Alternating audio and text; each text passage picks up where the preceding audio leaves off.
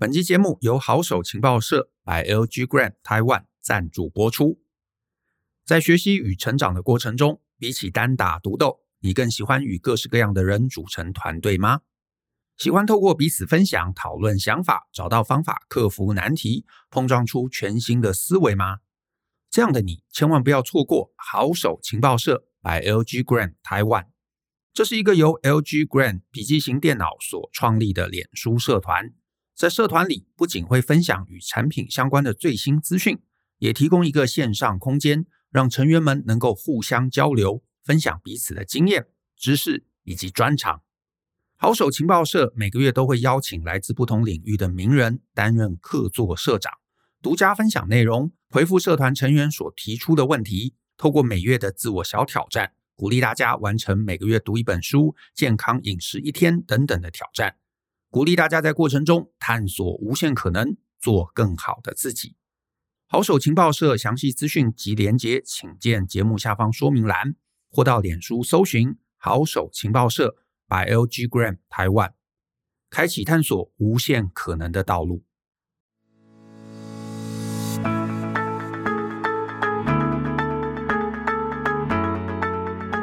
欢迎收听大人的 Small Talk，这是大人学的线上广播节目。我是 Joe 张国阳。大人学啊是个分享成为成熟大人必备学问的知识平台。我们长期分享职业发展、人际沟通、个人成长、商业管理以及两性关系等等的人生议题。那欢迎大家可以多多关注。那如果呢你有任何想要找我们讨论或者想要提问的，都欢迎可以写信到 Podcast at。ftpn 点 com 点 tw 这个信箱。那如果呢，你的问题是我们大概在十五到三十分钟之内可以充分探讨完毕的，就会有机会被我们选中来放在节目之中。那陆续啊，也会有一些很简单的，我可能几句话就可以解答的问题。那我从今年五月开始，在我的脸书还有 Twitter 上面，我会用文字来回答。所以呢，如果你有提问，或者你对听众朋友的一些提问有兴趣的，也欢迎大家可以追踪我的账号。那账号的资讯呢，你可以看一下节目下面说明栏的资讯啊，你就可以找到我这两个账号。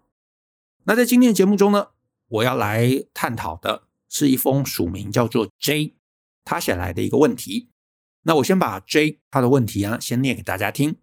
他说呢，Joe and Brian，你们好，我叫 J，从大学时期就有关注你们的脸书，以及后续呢也都有持续在听大人的 Small Talk。之前在疫情之前啊，我还参加过线下的小聚，让我受益良多，非常感谢。目前呢，我有遇到一个问题困扰我很久。我现在二十七岁，出社会时间约三年，目前换过两份工作，那最近呢又有转职的打算，所以呢都有在丢履历，也有面试，可是目前啊还没有得到一个具体的消息。那也就刚好。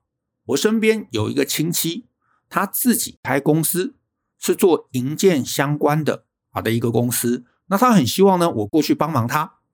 亲戚口头上是说呢，会给我不错的待遇，而且呢，工作不会让我在工地现场，而是会在幕后协助 case 的开发，还有财务相关的事宜。那目前啊，我有碰到几个问题。第一个。我本身完全没有营建相关的经历。第二个，我对于营造产业啊，现阶段的自己并不向往。那第三个呢？我自身比较喜欢的产业是科技或者是金融相关。第四啊，我担心亲戚后续会有一些情绪勒索状况。那第五呢？我也担心后续离职之后在找工作上会有所阻碍。那因为本身有读研究所的关系，我很清楚，我跟同年龄的其他人相比，在职场上已经晚了一截。自己对于二十到三十之间啊，我认为是一个人最精华的时间。所以呢，如果我转职的话，我希望可以在下一份工作可以去一个比较长期发展的地方。那希望两位老师对于是否要去亲戚公司上班，有没有什么建议跟想法，或者有一些其他思考的面向，能够让我用不同角度看事情。感谢两位老师的协助。好，针对 J 这一个转职的困境，我觉得我就直接给个答案。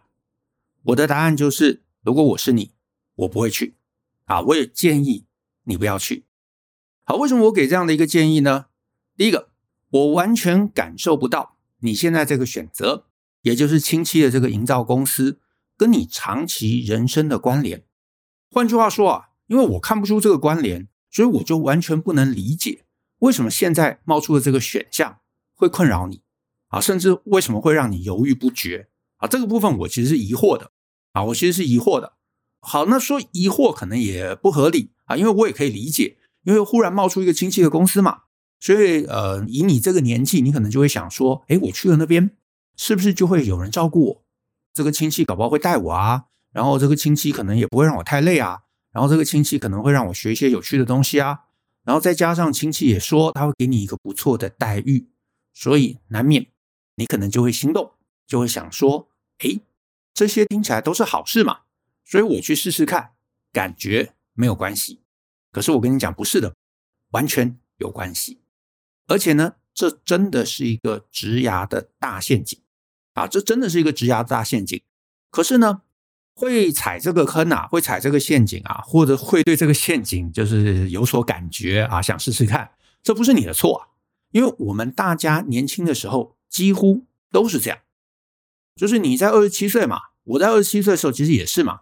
最容易犯的错就是会眼睛看着薪资待遇，而且薪资待遇变成是选工作唯一重要的事情，对不对？比方说有两份工作啊，好像虽然都是做助理的杂事，可是其中一份工作，哎，多给我两千，多给我三千，啊，那当然就去了。你完全不会想太多，你就觉得有一份工作愿意给我更多的钱，啊，傻瓜当然都知道要选钱多的嘛，而且呢。比方说，当你在差不多三万的时期，你多个两千，多个三千，哇，那几乎多了十 percent，十 percent 哎，这是超级大的比例。所以任何人都会被这样的一个薪资波动啊，这样的一个薪资数字、薪资的提升而迷惑住。可是呢，我要提醒 J 的就是，我们之前有集数啊，就是讲那个晋级的巨人啊，如果你有听的话，那一集呢，我有提到每个选择都有。代价。换句话说，其实我最想提醒听众，或者我在很多很多集数里头，我都反复提醒大家的，就是所有选择都有代价，所以你不要眼睛只看着好处。很多人就是眼睛看着好处嘛，说哦，有钱多，对不对？然后你就忽略了代价。可是呢，J，你可能会说，哪里有代价？没有代价啊，这个亲戚叫我去啊，我就去啊，哪里有代价？来，有代价。第一个代价是机会成本。因为你做了 A，就放弃 B 嘛。你去了亲戚的公司，你就不可能同时又做别的事情。那如果今天你选这个 A，是你理性的思考，是跟你长期的人生目标有所连结的，那这个当然很棒。对，比方说，如果你跟我一样，啊是土木背景的，啊或者你是建筑背景的，那你去一个营造公司，然后是亲戚的营造公司，他会带你，然后他会教你东西，你会在里头有特权，然后薪水又高。然后呢，累积的这些经验都是将来你可能成为一个独当一面的土木技师或者土木工程师有需要的。那这个当然棒，超级棒，天上掉下来的礼物。可是呢，J 你要注意哦，现在这个选择它其实只有薪水好。可是呢，你在里头，比方说你做了三年，做了五年，累积的经验，你要想想，这累积的经验你，你你到底想要干嘛？如果你没有真的要转职，你要跨领域到这个营造的产业，那这个累积的经验对你而言，长期就是无用的经验。那你做这个选择，就有很高的机会是短多，但是长空。你里头有提到一个问题嘛？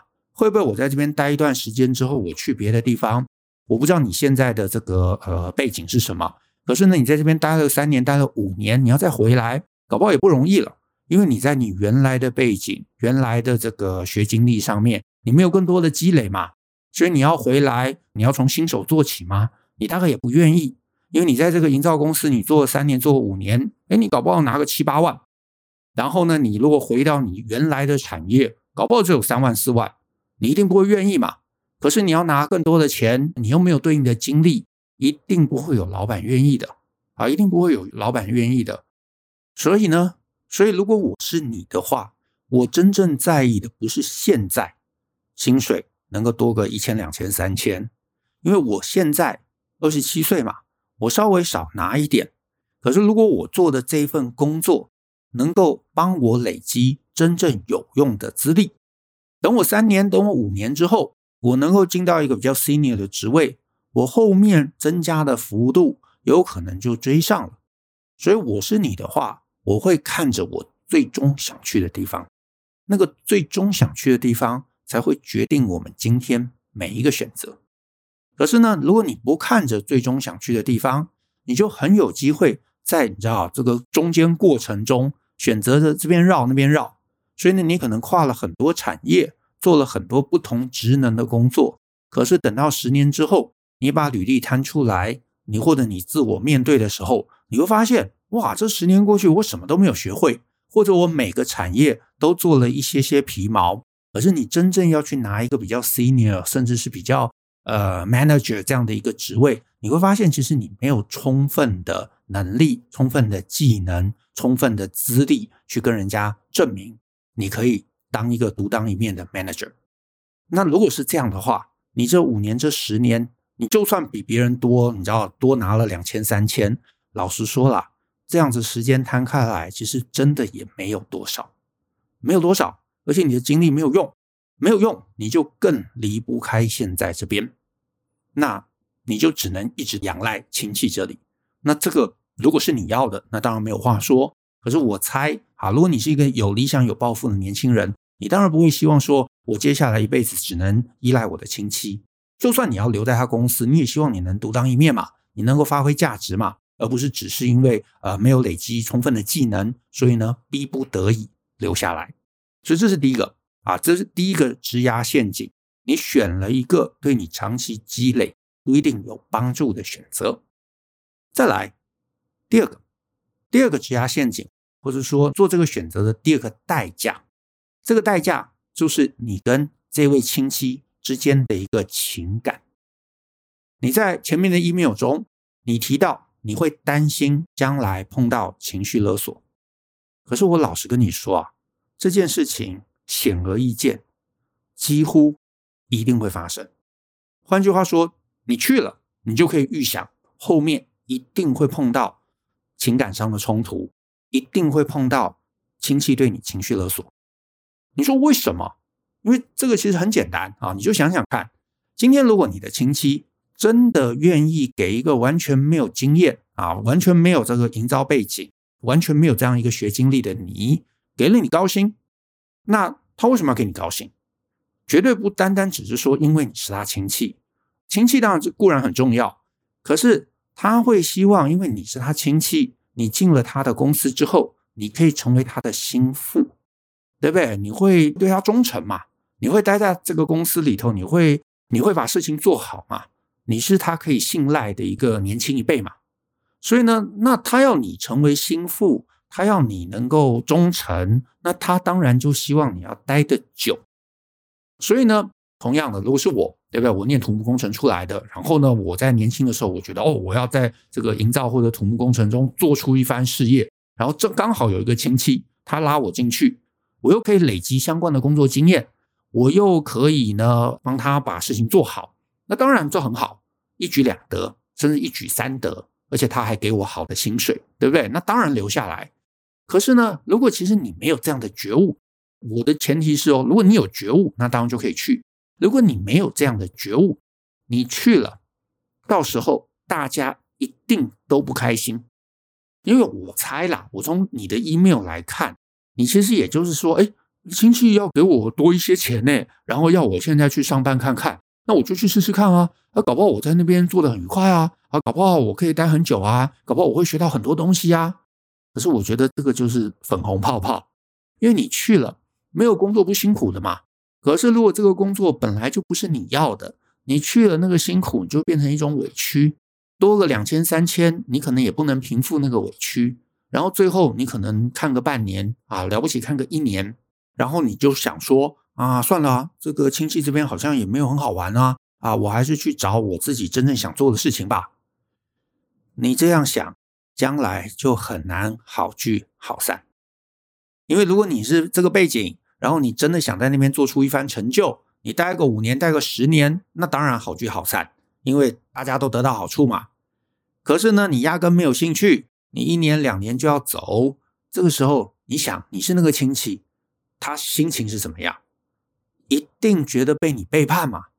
他想说，你看你没有工作，我给你工作，我给你高薪，然后呢，我让你选任何你想去待的职位。他结果你就到处看一看，然后也没有做出成绩，一年两年就要走，然后问你为什么要走，然后支支吾吾讲不出来，然后就说什么生涯规划，他气死了，他气死了。好一点，他如果是一个好人，他可能就说啊，算了，那就让你走。可是他会不会对你将来心寒？一定会嘛。所以这个亲戚关系大概也就疏远了。可是呢，如果他就是一个一般人。那你们之间最后离职的那段时候，一定是吵吵闹闹的。然后你要离职，他不愿意，对不对？然后呢，你就搞不好你甚至拿出劳基法，说哦，我不管，我就是要走。那他也没招啊，他可能也就只能情绪勒索啊，说你看我对你那么好，你怎么忽然就把我们丢下不管？无论如何啦，你要走，绝对当然还是走得掉。可是代价是什么？代价当然就是你们之间的感情啊。然后呢，他这个情绪勒索了，你可能也不开心。啊，你就算被勒索了留下来，那还是不开心；或者是你不接受勒索，你离开了，那就换他不开心。反正无论如何，总有人要不开心啦。啊，不是你就是他。那我猜他的机会是比较高啦。但是呢，你让他不开心，其实就是得罪人。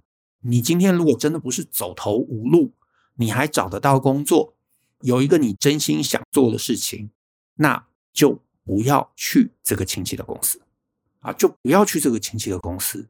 我一直想讲啊，或者其实我们在很多文章或者很多集的 podcast 都有提到，很多年轻人没有搞懂的地方，人生啊就是一场交换，你做什么选择其实都是在交换，没有选择是没有代价的，所有的选择都在交换一些东西，那你就一定要认清楚，所有的好处都有代价。你的亲戚照顾你，当然他就预期你之后要回报，回报不是要你做什么坏事啊。没有叫你去做什么坏事，什么贩毒什么，不是这样的。他很可能就是希望说，哎，你就是当他的心腹啊，支持他啊，然后你进他的公司之后忠心耿耿啊，他叫你做什么就做什么啊，不会离职啊。他没有讲，他没有明白的讲。可是你如果没想到，你以为就是天上掉下的礼物，然后随便进去啊，东摸摸西摸摸，没有做出成绩，三个月半年就要走，那就会得罪人，这就是代价。然后将来他一辈子都觉得你这个家伙忘恩负义、不知好歹，跟其他亲戚讲起来，哇，搞不好讲得很难听都有可能，对不对？那你如果不希望最后演变成这样，那我的答案就是，你一开始就不要拿这个好处。你说，我哪哪里有拿好处？有，他 offer 这个特权就是好处，因为你想哦。如果今天他跟你没有亲戚关系，他是一个你知道陌生的大老板，你没有营造相关的背景，他不但不会给你高薪，不但不会让你待在办公室，啊一定叫你去这个工地现场嘛，甚至搞不好根本不会让你来。所以你能够超过基本条件就拿到高薪，这个就是特权啊。那这个特权拿到了，你就要理解会有代价要支付。所以，只要你觉得哦，这个代价很可怕，我怕情绪勒索，我怕闹翻，我怕扯破脸，那你一开始就不要去。尤其我整个信读完，我很明显的感觉啦，这个好处根本也不是你需要的嘛，所以你就不要接受，你就谢谢他，感谢他看得起你，感谢他对你的一个认可。可是呢，你就跟他讲，我就是想要自己找工作。那你就自己去投履历，去任何一间公司都好，因为你去任何一间公司就没有这个亲情提供的这个特权嘛，所以你就算待了三个月不开心离开，大家也都是陌生人，多半也就不会有什么情绪。而且呢，你不要忘了，你现在真正的问题不是都找不到工作，是你不知道你要干嘛。既然你不知道自己要干嘛，老实说，你去哪间公司，结果都是一样的。都有很高的几率，你去做了三个月、半年，你发现这不是我要的，然后你忽然离职。那既然这个都会发生，你还真不如从陌生人开始，而不要得罪你的亲戚。然后呢，我想到你心中其实有写嘛，你说自己喜欢科技，还有金融，那我的建议就是，那你就专注找科技或者金融的工作，因为做了，无论做什么，对你下一份工作，搞不好都是有帮助。因为至少总在同一个产业嘛，否则你去了一个营造业，或者去了一个任何别的产业，你之后要跳回科技、跳回金融，那个难度其实就提高了。所以呢，何必呢？那最后的建议啊，我觉得也跟过去很多集一样，你一定、一定、一定要知道自己要去哪里。我们前面很多集都说嘛，大部分人的问题就是我不知道我要干嘛，我不知道我要去哪里。那当你不知道你要去哪里的时候，你问别人。该怎么办？老实说，没有人可以帮上任何忙。因为之前的举例嘛，你在月台上面，你问人家到底这两班车我该去哪一班？一班去高雄，一班去宜兰，对不对？两班都可以上去啊，啊，都很好啊，都是不错的火车啊，然后跑得很快啊。